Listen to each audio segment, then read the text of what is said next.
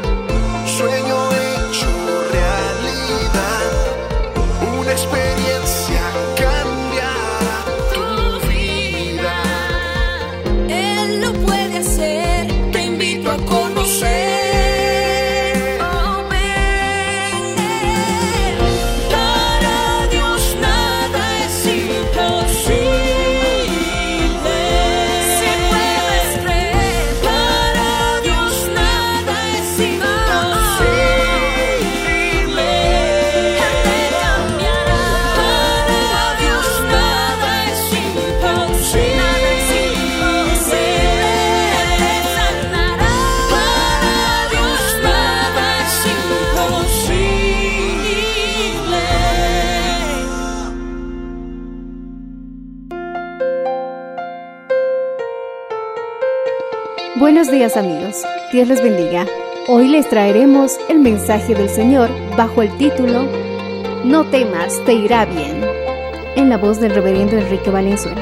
Escuchemos.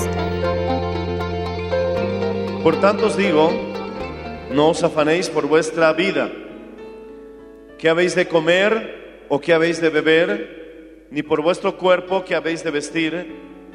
¿No es la vida más que el alimento y el cuerpo más que el vestido? Mirad las aves del cielo que no siembran ni ciegan, ni recogen en graneros, y vuestro Padre Celestial las alimenta. ¿No valéis vosotros mucho más que ellas? ¿Y quién de vosotros podrá, por mucho que se afane, añadir a su estatura un codo? Gloria al Señor. Y por el vestido, ¿por qué os afanáis? Considerad los lirios del campo, cómo crecen, no trabajan ni hilan. Pero os digo que ni aun Salomón con toda su gloria se vistió así como uno de ellos.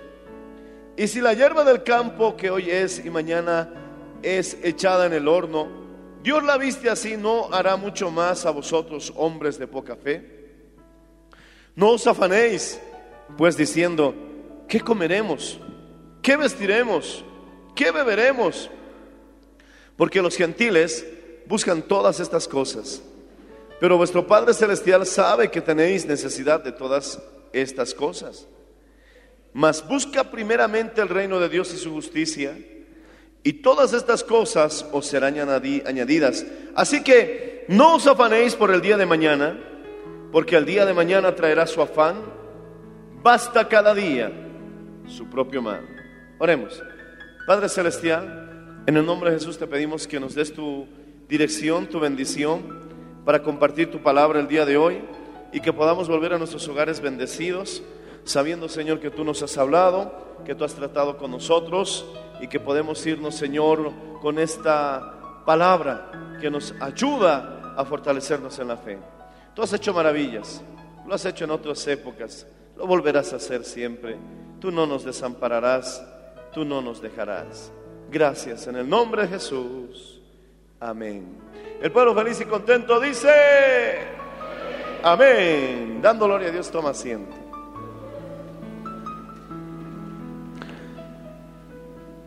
Mi hermano,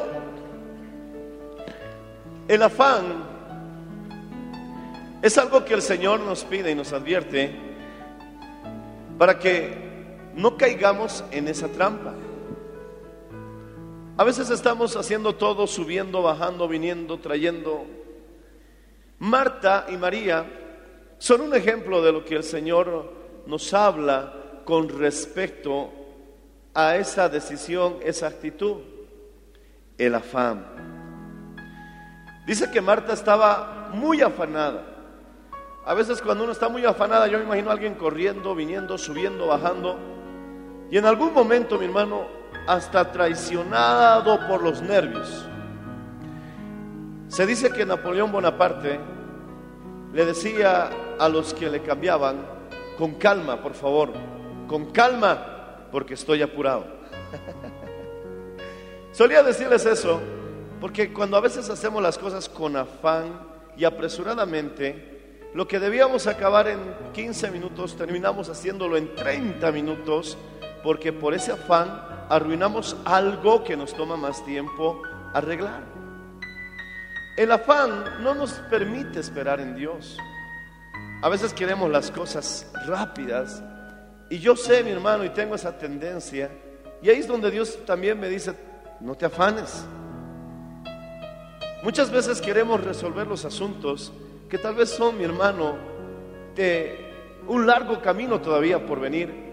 Asuntos de 5, 10 años, en los cuales, gloria al Señor Jesucristo, ya estamos afanándonos hoy. El Señor dice, basta cada día con su propio mal. Esto no quiere decir que no prevengas. Dice que tenemos que ser como la hormiguita.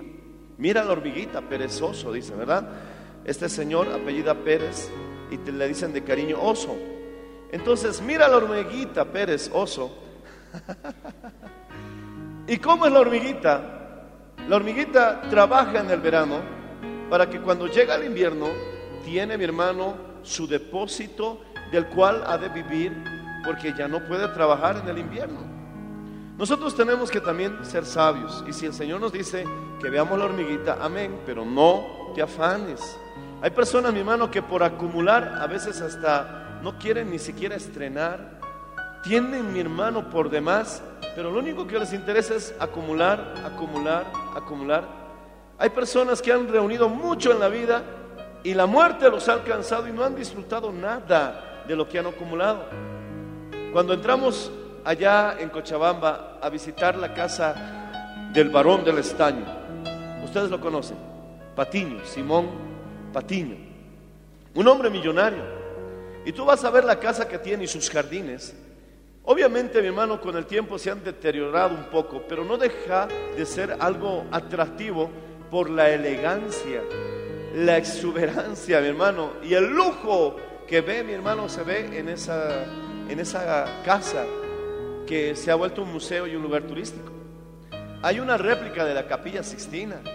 Había salones para bordar, salones para tomar el té, salones para fumar. Bueno, ellos no eran cristianos. Y había salón para estornudar, me parece, hermano. Permiso, me estoy retirando a mi salón para darme unos estornudos.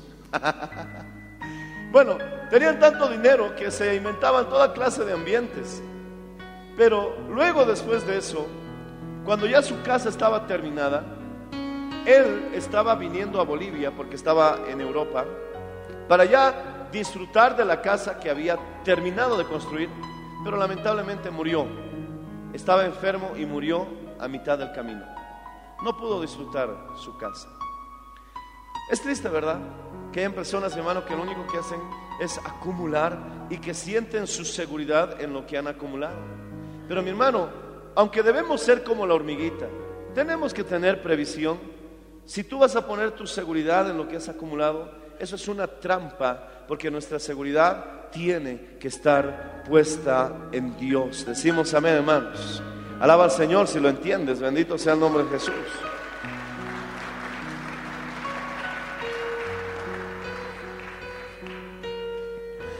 Los que ponen su seguridad en las riquezas, entonces no pueden dormir, dice la Biblia. Y es cierto, porque siempre está mi hermano con temores. Pero los que han puesto su seguridad en Cristo, confían. Es hora de confiar más en Dios, porque el afán está matando a mucha gente. Eso también se traduce como estrés, la preocupación, la pena. Mi hermano, la depresión está provocando enfermedades mentales. Porque literalmente, mi hermano, estuve leyendo un artículo que publicaron precisamente en la revista Impacto y también se publicó por la cadena Betel Internacional. La depresión, mi hermano, está provocando enfermedades mentales porque la excesiva tristeza, pena, preocupación atrofia el cerebro. Dice que es como si lo secara, porque el cerebro tiene muchas conexiones y esas conexiones se ven interrumpidas y muchos empiezan a tener problemas de memoria precisamente porque está afectándoles lo que le dice la Biblia, el afán. Pero mi hermano, gloria al Señor, las personas que llevan una buena salud son también aquellas que gozan de paz. y nuestra paz es nuestra confianza en el Señor. No te digo que te descuides, porque también hay una fábula que nos cuentan de la hormiguita y la langosta, ¿verdad? Esa fábula, mi hermano, yo creo que se inspiró en la Biblia, porque dice que la langosta en el tiempo de verano, fiesta aquí, fiesta allá, padrino por aquí, padrino por allá, y en su juventud, mi hermano, que podríamos hablar de su verano, su primavera, estuvo derrochando sus fuerzas, sus recursos, mientras la hormiguita trabajaba sabiamente. Y la hormiguita le decía, eh, oye, saltamontes, oye, cigarra, ¿por qué no prevés? ¿Por qué no piensas un poco en lo que se viene el invierno? Pero el otro, mi hermano, no le hizo caso y simplemente vivió una vida sin previsión. Entonces son dos extremos que debemos cuidar. Si no sabes el final de la fábula, se vino el invierno y ya sabes que sufrió mucho este fiestero.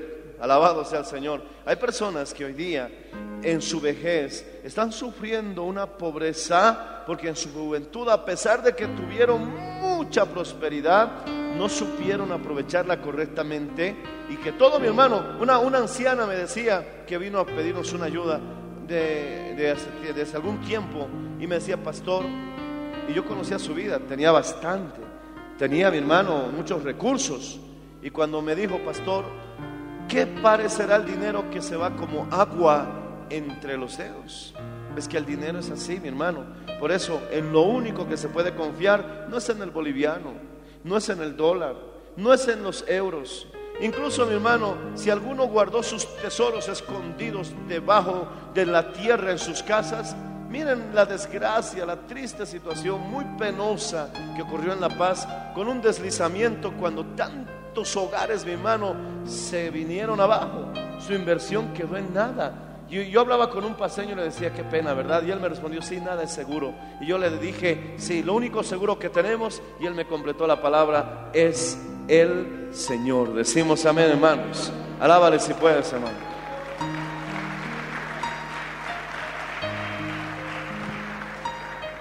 Entonces, tenemos que depositar nuestra confianza en el Señor. Dice la Biblia, mi hermano, que las aves Dios las sostiene. Mira los lirios del campo, ni aun Salomón con toda su gloria pudo vestirse como uno de ellos. También la Biblia dice, mi hermano, gloria al Señor, no te preocupes qué vas a comer, qué vas a vestir, qué vas a beber, porque los que no tienen a Cristo se preocupan de eso. Pero en toda esta exposición que leímos, el Señor nos da la clave para que podamos, mi hermano, vivir sabiamente como la hormiguita. Que cuando llegue la vejez, tú, mi hermano, tengas con qué vivir y cuando tengas tu juventud disfrutes también de, de la vida que Dios te ha dado. Pero la clave está en que dice la Biblia, busca primero el reino de los cielos. Repite conmigo. La Biblia dice, busca primero el reino de los cielos. Dios entonces les está dando el antídoto al afán. Yo cuando me siento afanado, me pongo a orar, porque a veces me viene el ataque espiritual, que es una batalla más en tu mente. Cuando el diablo te dice, no vas a poder pagar la deuda, cosas mentiras como esas. No vas a poder terminar el proyecto. No vas a poder cumplir los compromisos económicos. Y yo creo que en algún momento tú también has sentido esa situación. Te vino el problema y el diablo te dice, ¿y ahora qué será de tu vida? ¿Y ahora en qué vas a acabar? ¿En qué vas a terminar? Y empieza a pintarte un cuadro de tu futuro gris. Porque lamentablemente cometemos el error de estancarnos en esas imágenes y en esas palabras que el diablo viene por eso la Biblia dice que debemos usar el escudo de la fe para apagar todo dardo de fuego del enemigo. Decimos amén, hermanos. En ese instante, mi hermano, yo sé que tengo que pasar un momento con Dios. Me ayuda mucho orar en lenguas. Si estás bautizado en el Espíritu Santo, practica orar en lenguas. Pero háblale, dile, Señor, me siento preocupado, me siento así. Y empieza, después de haber hablado con Dios, a declarar sus promesas en oración y en voz alta. Empieza a declarar la palabra de Dios en oración y en voz alta. Eso es, mi hermano, como si estuvieras eh, detonando una, un explosivo que hace que todos tus enemigos retrocedan. Y entonces, mi hermano, terminas declarando que confías en Dios. Porque la Biblia dice, busca primeramente el reino de los cielos. ¿Cuántos vinieron a la vigilia? Digan amén. Busca primeramente el reino de los cielos. ¿Cuántos asisten a los ayunos? Digan amén. Busca primeramente el reino de los cielos. ¿Cuántos oran? Inmediatamente llegan a la iglesia, doblan rodillas antes del culto. Digan amén. ¿Cuántos están en este lugar buscando el reino de los cielos? Digan amén. Busca primeramente el reino de los cielos y todo, aleluya, todo lo demás, gloria a Jesús, te serán añadidos. Alabado sea el nombre del Señor Jesús. Alaba al Señor si puedes, hermano.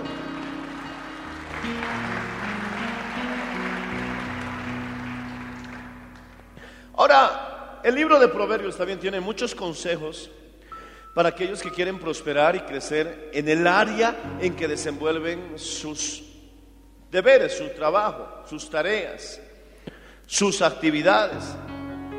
Por ejemplo, Proverbios dice que el alma diligente estará delante de los reyes y no de los de baja condición.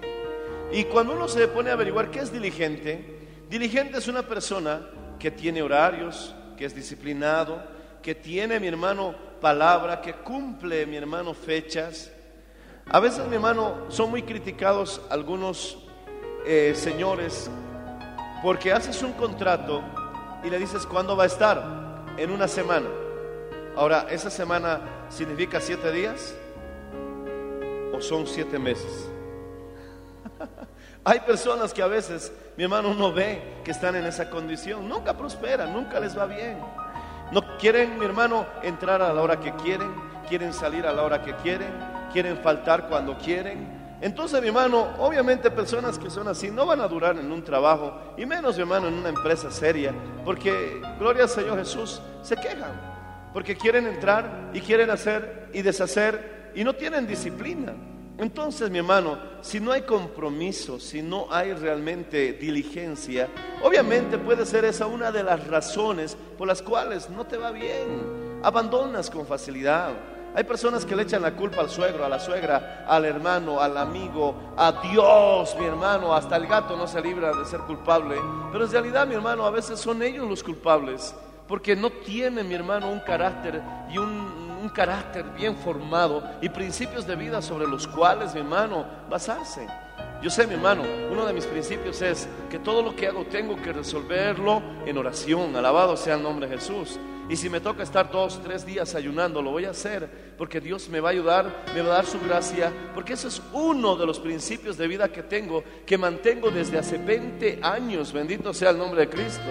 Tengo compañeros que están casi con los mismos años que yo, pero ¿por qué a veces noto diferencia entre un ministerio y otros ministerios? Es precisamente por lo que dice Proverbios. Tenemos que ser diligentes, comprometidos, mi hermano, con nuestro trabajo. Alabado sea el nombre del Señor. Y que la gente diga, sí, vale la pena hacer un contrato con esa empresa, porque ese Señor es realmente de confianza. Vale la pena buscar y hacer un contrato, buscar a esa persona. ¿Por qué? Porque ya la gente empieza a hablar. Oh, sí, te atiende muy bien cuando vas a preguntar a la tienda, te muestra todo lo que quieres. Y si no compras, no se enoja, te sonríe. La otra vez me vendieron, eh, eh, qué sé yo, un producto con un botón dañado. Fui a reclamar y me lo cambió por otro que estaba sin el defecto. Y empieza la gente a hablar bien porque das un buen servicio. Alabado sea el Señor Jesucristo. Por eso la Biblia tiene razón.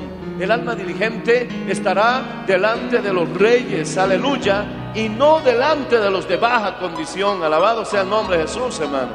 Alábale si puedes, hermano.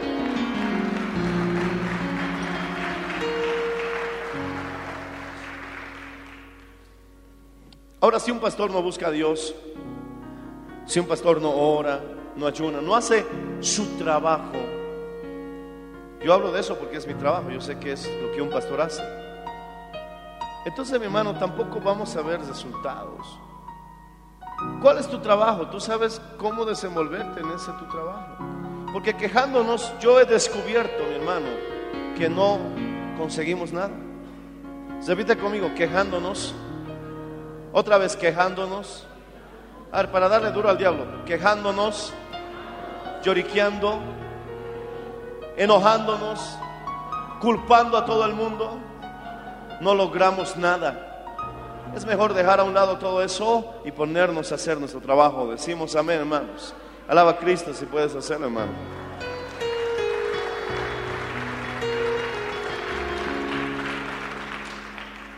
Mi hermano, yo tengo un proyecto, gloria al Señor, y sé que Dios nos va a ayudar a alcanzar esa cantidad de almas, pero tal vez requiera más tiempo, tal vez requiera paciencia, pero no me quiero prolongar mucho porque las metas tienen que ser, mi hermano, alcanzables, decimos amén, reales. Si me he dado cuenta de que mi meta no se va a poder realizar en seis meses, entonces tengo que ajustar la situación para ver un asunto más real, pero mi hermano ir en dirección a ese objetivo. Mi hermano, ¿cuántos, cuánto, ¿cuánto has durado en tus proyectos? Yo cuando tenía 16 años, todo el mundo recibía el bautismo del Espíritu Santo, menos yo. Estuve seis años pidiéndole a Dios y nunca me bautizaba. Después mi hermano dije, no puede ser. El de mi derecha ora en lenguas, el de mi izquierda ora en lenguas, el de adelante, el de atrás, todos oran en lenguas. Y yo, ¿por qué no? Entonces me puse un proyecto. Voy a buscar a Dios y si estas oraciones que hago no son suficientes, voy a hacerlas más. Antes de ir al colegio me levantaba a orar de madrugada. Volvía del colegio, si tenía clases en la tarde, aprovechaba en almorzar lo más rápido que podía y me ponía a orar. Volvía del colegio de mi turno a la tarde y en- hacía mis trabajos, mis tareas. También mi hermano, gloria al Señor Jesucristo, aleluya. Y en la noche me ponía a orar. Hasta yo decía, voy a orar hasta donde alcance. Y a veces me quedaba una, dos de la mañana orando, tres de la mañana. Al día siguiente me levantaba a rastras, oraba nuevamente, aunque sea un poquito, y me iba nuevamente al colegio. Así pasé, mi hermano, varios meses y el Señor no me bautizaba. No me bautizaba. Pero sé, mi hermano, que si tienes un proyecto inconcluso, nunca vas a alcanzar nada. ¿Te imaginas, mi hermano, si no puedes aguantar con esfuerzo, mi hermano, un mes? Si no puedes insistir un año para que veas un resultado. Hay otras culturas que no dejan un proyecto sino después de haberlo intentado mínimamente de 5 a 6 años. Y cuando ven que después de 5 a 6 años el resultado recién saca, mi hermano, su conclusión si deben o no seguir con eso. Pero algunos, si no tienen resultado al mes, lo abandonan. Si no tienen resultado los seis meses, lo dejan. ¿Por qué tenemos, mi hermano, esa actitud? ¿Qué acaso Dios no nos ha dado un espíritu de valor? La Biblia dice que el Señor no nos ha dado un espíritu de cobardía, sino de amor, de fe y de dominio propio. Mientras yo buscaba, mi hermano, esa bendición, también tuve pesadillas. Sentía que el diablo venía a atormentarme, que quería estrangularme. Pero mi hermano, a pesar de eso, yo seguía buscando y decía, Señor, bautízame. Pasaron varias semanas y algunos meses. Un día mi hermano, después cansado, agotado de tanto madrugar, de tanto vigilar, de tanto mi hermano estar en esa búsqueda y encima no descuidar mi deber, que en ese entonces solamente era estudiar y ser un buen hijo e ir a la iglesia. Llegué el día sábado del colegio agotadísimo. Estaba tan cansado como en aquellas veces que el cansancio es tan fuerte que no te interesa el hambre. Y mi mamá me dijo, Enrique, ven a almorzar. Y yo le dije, mamá, tengo hambre, pero estoy tan cansado, tan cansado, que si voy a escoger entre comer y dormir, quiero dormir un poquito. Y mi mamá me entendió, ya hijito. Me entré a mi cuarto, me senté en mi cama y antes de recostarme le dije, Señor, bautízame con tu Santo Espíritu. Como que saliendo un gemir, mi hermano, de una persona que había agotado, de un jovencito que había agotado todas sus fuercitas en esas semanas y en esos meses, orando, buscando a Dios fervientemente, horas y horas. No admití la idea en mi corazón de que Dios no me oyera, pero sí elevé un clamor de desesperación, de uno o dos minutos en ese momento. Señor, bautízame Santo Espíritu. Y en ese instante, mi hermano, cayó una oscuridad. me trasladó mi hermano como en una visión a la puerta de entrada de mi casa y yo no entendía lo que estaba pasando. En esa visión abrí la puerta, mi hermano, y afuera, mi hermano, vi relámpagos, rayos y una gran lluvia. Y cuando cerré la puerta de miedo y me di la vuelta para irme en dirección a mi casa, en esa experiencia que estaba teniendo, no sabía lo que ocurría.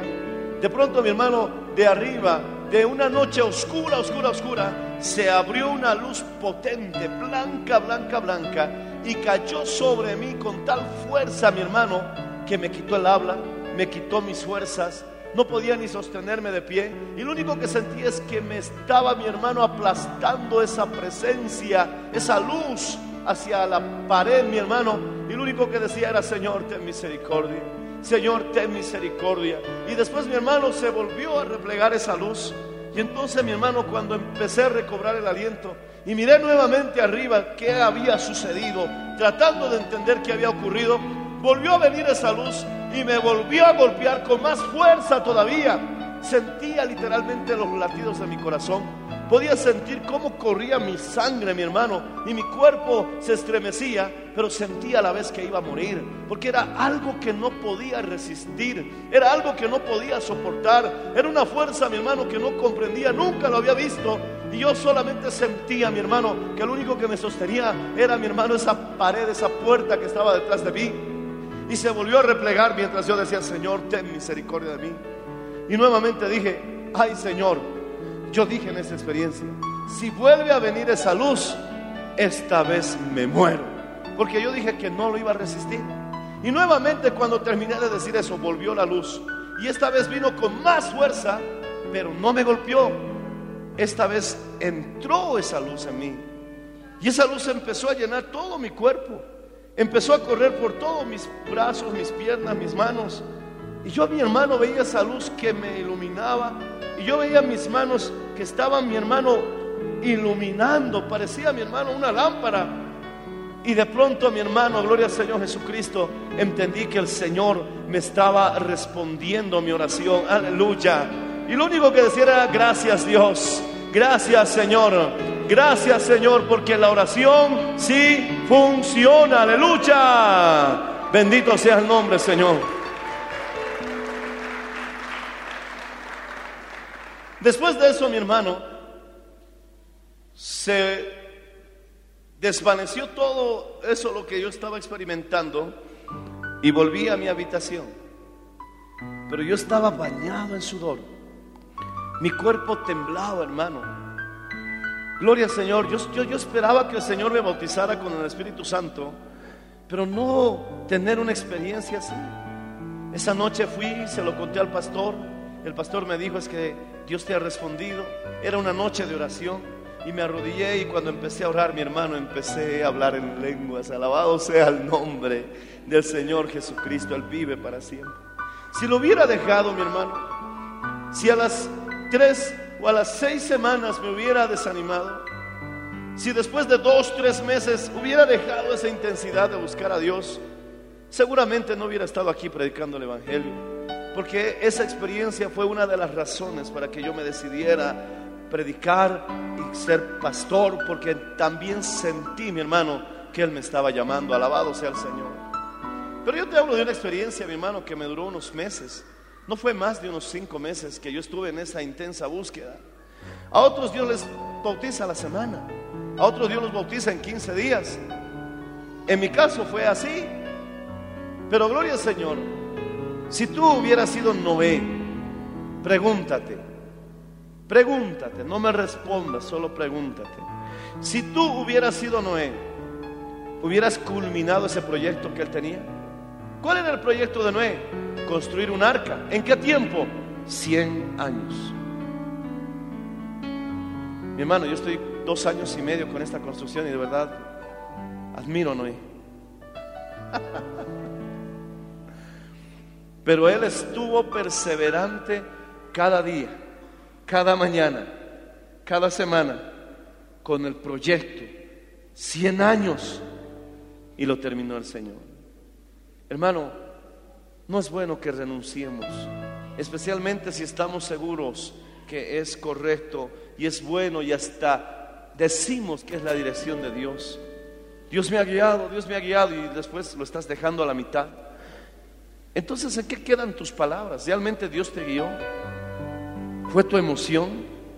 Y empiezas nuevamente a buscar toda clase de excusas para, tal vez, mi hermano, demostrar que sí, estás en lo correcto al abandonar. Cuando en realidad, mi hermano, alabado sea el nombre de Jesús, la Biblia dice, el reino de los cielos sufre violencia y son los violentos quienes lo heredan. ¿Qué te quiero decir con esto, hermano? No te rindas, alabado sea el nombre del Señor Jesucristo. No te rindas, alabado sea el nombre del Señor Jesús, porque cruzarás el Jordán y conquistarás la tierra que Jehová Dios prometió a tus padres. Bendito sea el nombre del Señor Jesús. Vamos a lograrlo, vamos a alcanzarlo, vamos a ver la gloria de Dios. Moisés tuvo que pasar una preparación larga. Pero, ¿qué te quiero decir? El resultado también es grande. El resultado también es, extraordinario. Yo escucho el testimonio del bautismo que recibieron algunos de mis compañeros amigos. Yo me gozo, pero yo sé que tengo un testimonio. Yo sé que tengo una experiencia especial porque también me tocó pagar un precio mayor. Pero si no lo hubiera pagado, no lo hubiera tenido. Mi hermano, y yo me ponía a buscar a Dios y en una noche, gloria al Señor Jesucristo, yo tuve un sueño y soñé que había muchos endemoniados que caían, que salían los demonios y luego vino una persona con un mensaje y me dijo, esta unción te he dado. Y yo desperté. Pero yo cuando oraba por endemoniados no pasaba nada, hermanos. Nada, ni una mosca podía echarlo fuera en el nombre de Jesús. Pero yo lo asumí como una promesa, alabado sea el nombre de Cristo. Oh, bendito sea el nombre del Señor. Y yo los recibí como una promesa. Y yo tenía a mi hermano, mis 17 años, estaba ya terminando el colegio. Y cuando el pastor me llama, Enrique, sí, pastor, recién bautizadito, un mes de bautizado. Estamos haciendo aquí una liberación. Han traído a un loco endemoniado. Su primo se llama Gadareno. ¿Y qué, hago, pastor? Quiero que vengas y nos ayudes solamente a orar. Quiero enseñarte cómo se hace liberaciones. Nadie le contó mi sueño. Nadie le contó nada. Pero yo estaba temblando, hermano, porque nunca había estado en una liberación. Y entonces fui obediente y ahí estaba el pastor, los dos diáconos y el líder de jóvenes. Parecía mi hermano que iba a haber lucha libre, hermano. La familia y el loco, hermano. El loco, loco, endemoniado, hermano. Se mordió un dedo, se arrancó un dedo, se quería arrancar el ojo. Y luego me dijo el pastor, solo mira y ora y di, la sangre de Cristo tiene poder, cúbrete con la sangre de Cristo. Amén, yo obediente, amén. Y empezaron a orar y el demonio se manifestó. Hablaba como hombre, hablaba como mujer, hablaba como si fuesen tres, cuatro personas a la misma vez. Era terrorífico, hermano. Y yo ahí, Señor, en nombre de Jesús, la sangre de Cristo tiene poder. La sangre de Cristo tiene poder. Y estaba mi hermano, alabado sea el nombre del Señor Jesús, realmente con una nueva experiencia, algo que nunca en mi vida había visto. Poder en la sangre de Jesús. El pastor, mi hermano, empezó a reprender, fuera demonios, sal fuera, y no salía. Se cansó. Le dijo al diácono, ya diácono, reemplázame. El diácono, sal demonio en el nombre de Jesús. Se cansó también. El otro diácono entró, fuera demonio. Y nada.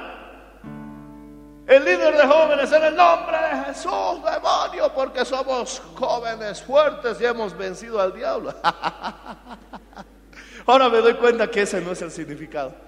Y nada. Estuvieron tres horas ahí, mi hermano, echando fuera demonios. Y yo ya en ese ambiente como que ya, ya me acostumbré, hermano. Ya, ya, ya me sentí como que ya un poquito me calmé, ya, ya estaba en ambiente. Y yo empecé a adorar, a alabar a Dios y bendecir al Señor. Y luego el pastor me vio y me dijo, Enrique, ven a reprender. ¿Qué? Ven a reprender. Y yo, mi hermano, en santa obediencia me acerqué y mientras caminaba esos pasos dije, Señor, ayúdame, nunca he hecho esto, Señor.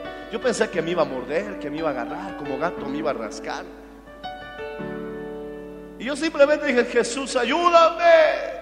Oh, mi hermano, qué hermoso es tener una dependencia total de Dios en todo lo que hagas. Decimos amén, hermanos. Oh, gloria al Señor. Entonces me acerqué y como todos ellos gritaban, yo también me puse a hacer lo mismo. Y todo lo que ellos dijeron, yo repetí lo mismo. Pero mi hermano, fue algo diferente porque dije, ¡Demonio! Con mis gallitos más, era adolescente. ¡Demonio! en el nombre de Jesús, ¡sal fuera! Y ese instante empezó a hacer un gesto que vomitaba, que vomitaba, que vomitaba. Yo mismo me quedé ahí como diciendo, ¿qué está pasando? El, pastor se va a enojar conmigo, él tenía que echar el demonio, yo no. Y salieron los demonios y el joven entró en sí. Comenzó a hablar con normalidad, comenzó a hablar cuerdamente.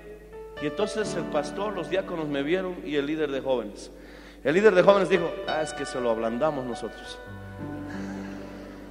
Yo no sé, pero mi hermano, qué maravilloso es vivir confiado en las promesas de Dios, porque no es con tu fuerza, es con las fuerzas de Dios. Alabado sea el nombre de Cristo, hermano.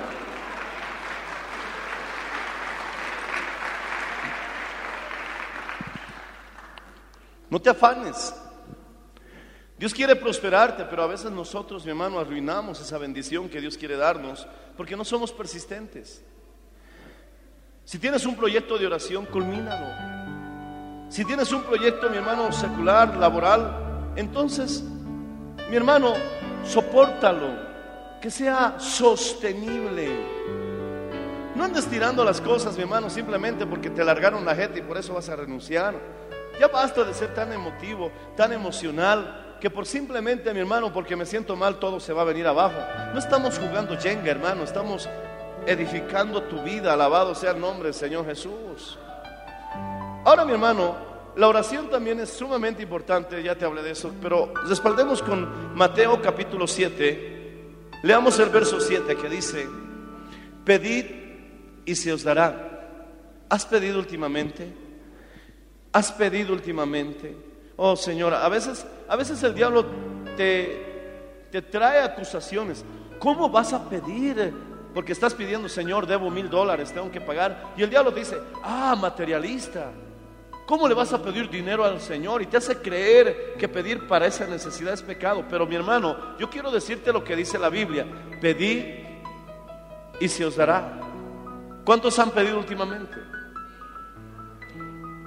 Buscad y hallaréis. Eso ya, a mí me, me, ya me enseña a pedir, a hacer una oración. Buscar, continuar esa oración.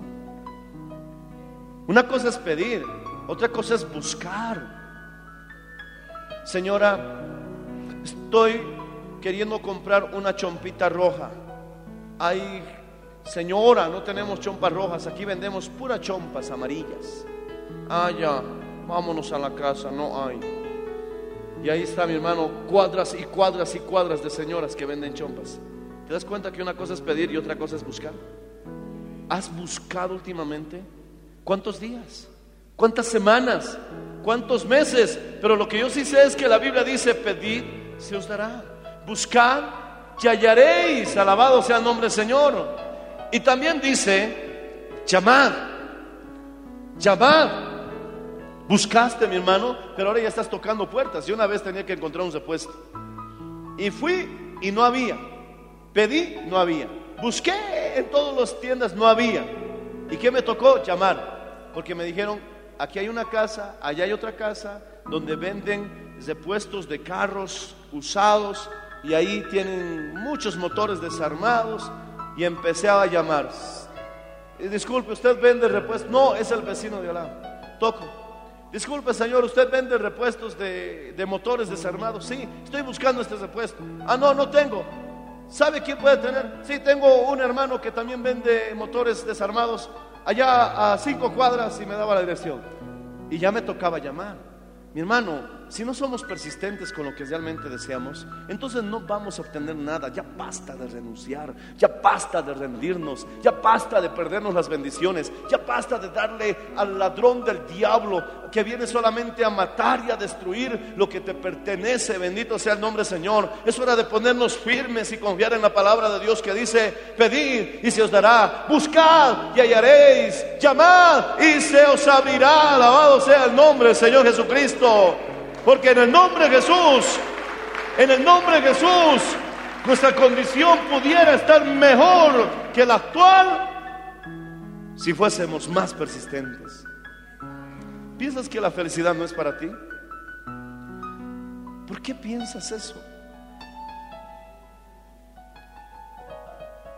Verso 8 dice, porque todo aquel que pide recibe, y el que busca halla y el que llama, se le abre. Y luego dice, ¿qué padre de ustedes, si su hijo le da, le pide pan, le dará una piedra?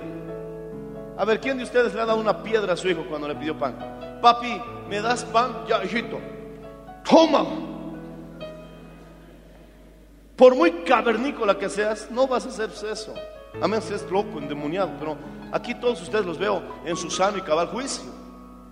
¿Qué padre de ustedes, dice Jesús, si su hijo le pide pan, le dará una piedra. Si le pide un pez, le va a dar una serpiente. Papi, mami, ¿me das huevito? Esta mañana mi hijo me pidió huevito, yo se lo hice con gusto y alegría. Pero aquí dice, ¿qué padre de ustedes? Si su hijo le pide un huevo, le dará un escorpión. ¿Quién? Si ustedes siendo malos, dice el Señor, porque comparados a la grandeza y a la hermosura y su divinidad, siendo malos sabemos dar buenas cosas, ¿cuánto más no os dará mejores cosas vuestro Padre Celestial si se lo pedís? Eso dice la Biblia, hermano. Gloria al Señor Jesucristo. Aleluya. Pues si vosotros siendo malos, verso 11, sabéis dar buenas dádivas a vuestros hijos, ¿cuánto más vuestro Padre que está en los cielos dará buenas cosas? Pero lo condiciona a los que le pidan. Alabado sea el nombre del Señor Jesús. ¿Cuánto vuestro Padre Celestial nos dará mejores cosas? A los que le pidan. Así que pedid y recibiréis. Buscad y hallaréis. Llamad y se os abrirá. Alaba al Señor si puedes hacerlo, hermano.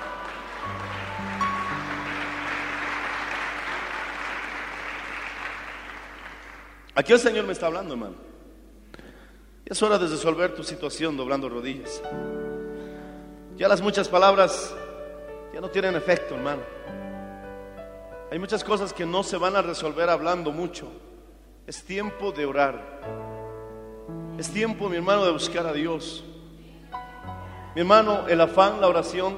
Y ahora vamos a la retribución. Lucas 6, ya estamos terminando. Versos, capítulo 6, verso 38. Él vive para siempre. Dice así. Dad y se os dará. Medida buena, apretada, remecida, rebosando darán en vuestro regazo. Porque con la misma medida con que medís, os volverán a medir. Tienes que confiar, mi hermano, en las promesas de Dios. Dad y se os dará. Alabado sea el Señor. Medida buena. A ver, dígame, ¿cuál es una medida buena? ¿Una libra o una arroba? ¿Cuál es tu medida buena? ¿Una libra, una arroba o una carga? Ah, carga quieres, ¿verdad? Ya, cargas recibirás. Medida buena. Y cuando llenan la carga, hacen este trabajo, ¿verdad? ¿Para qué? Para que ocupe más espacio y quede más lugar para poner más. Medida buena, remecida, apretada y rebosante. Yo veo a mi hermano esas señoras que venden azúcar, mi hermano, con sus sacos y su montaña encima del saco de azúcar. Eso es rebosante. Pero la clave es dar. No te sientas mal si, si has ofrendado para la casa de Dios. No te sientas mal si das tu diezmo. No te sientas mal si tienes una promesa y estás cumpliendo con el Señor. No te sientas mal si la próxima semana te toca dar tu diezmo o tu ofrenda especial. Porque el Señor dice, dad y se os dará. Alabado sea el nombre del Señor Jesucristo. Medida buena, remecida, apretada y rebosante. Porque con la medida que medís, os volverán a medir. Alabado sea el Señor. Tienes que confiar, mi hermano, en que lo que Dios te dice resulta. Pero hay personas que dicen, no, yo soy vivo, dicen. Yo soy vivo. Yo no me dejo sacar los diezmos. Yo no. A mí nadie me toma por ese lado porque soy vivo, dice. Ok, sigue vivo. A ver hasta dónde vives. Porque al final a Dios, mi hermano, no le hace falta, mi hermano, el dinero ni de ti, ni de mí, ni de nadie. Pero Él te está dando la oportunidad de prosperarte. Él te está dando la oportunidad de que veas el cumplimiento de la palabra que dice, trae los diezmos y las ofrendas al alfolí, y yo abriré las ventanas del cielo y derramaré bendición sobre vosotros hasta que sobre y abunde. Alabado sea el nombre del Señor Jesús. Dalo por amor, dalo confiadamente, porque mi hermano, hemos hablado del afán, la oración, la retribución, y vamos a ponernos de pie para terminar con el último punto, la confianza. Salmos capítulo 18. Salmos 18. Alaba al Señor si puedes, hermano. Ponte de pie.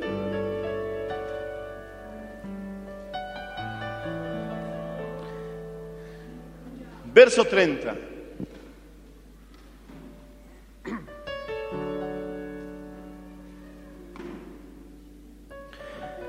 En cuanto a Dios, Salmos 18, verso 30. Qué lindo que termines una oración declarando estos textos.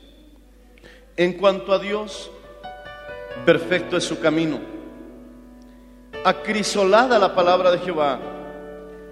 Escudo es a todos los que en Él esperan.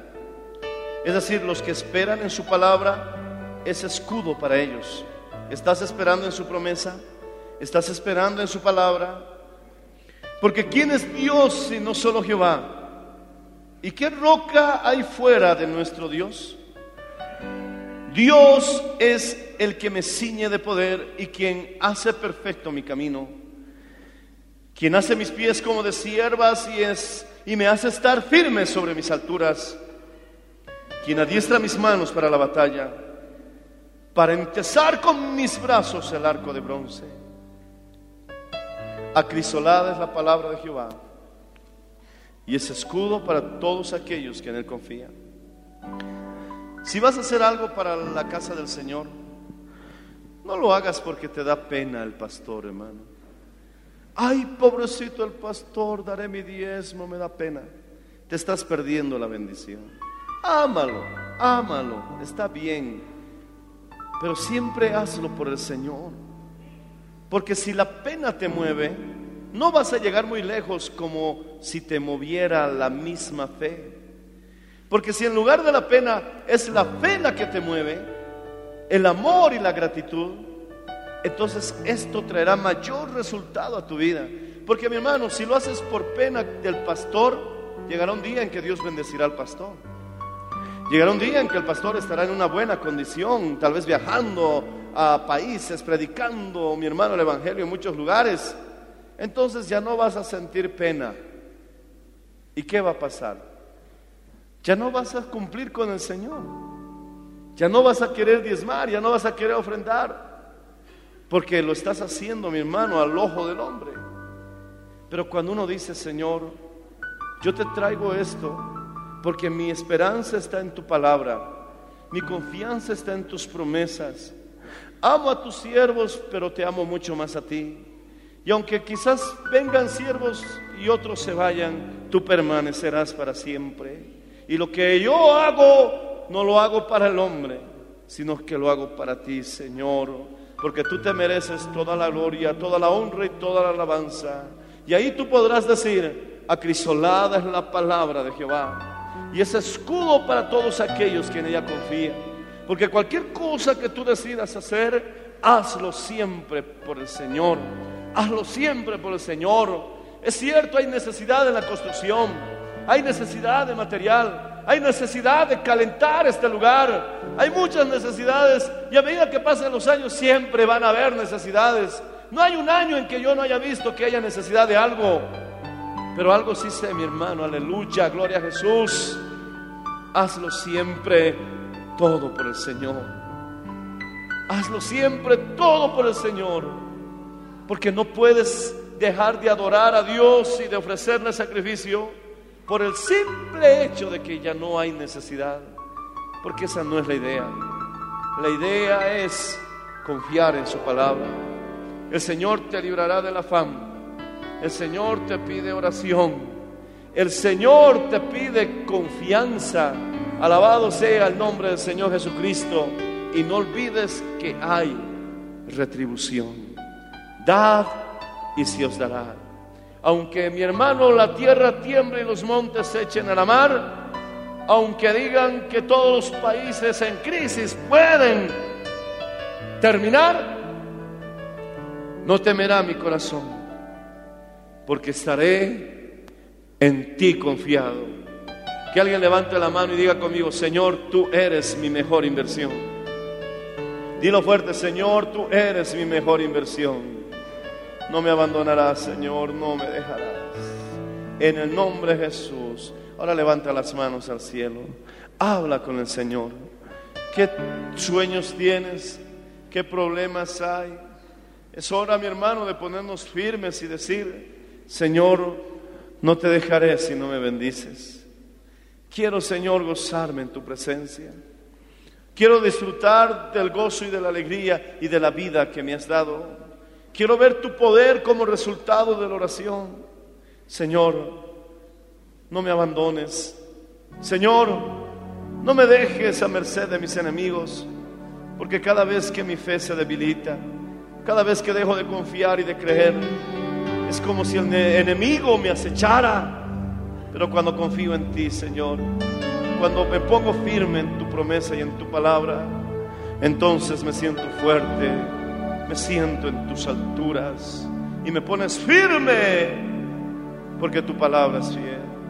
Señor, tú nunca me fallarás.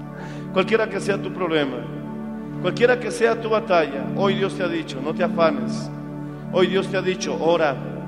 Hoy Dios te ha dicho, hay retribución. Hoy Dios te ha dicho, confía. Ven al altar, háblale de tu situación. Háblale de lo que estás esperando aparentemente mucho tiempo. ¿Qué esperas? Gloria al Señor Jesucristo. ¿Qué anhelas? ¿Qué deseas? Este es el momento de hablar con el Señor. Pasa al altar si quieres hacerlo. Alabado sea el nombre del Señor. Vamos a orar por tu vida. Gracias por su sintonía. Si desea una copia, comuníquese con los números de esta emisora o escríbenos a contacto mmmbolivia.gmail.com. Nos volveremos a encontrar en nuestra próxima edición de Para Dios nada es imposible. Dios les bendiga.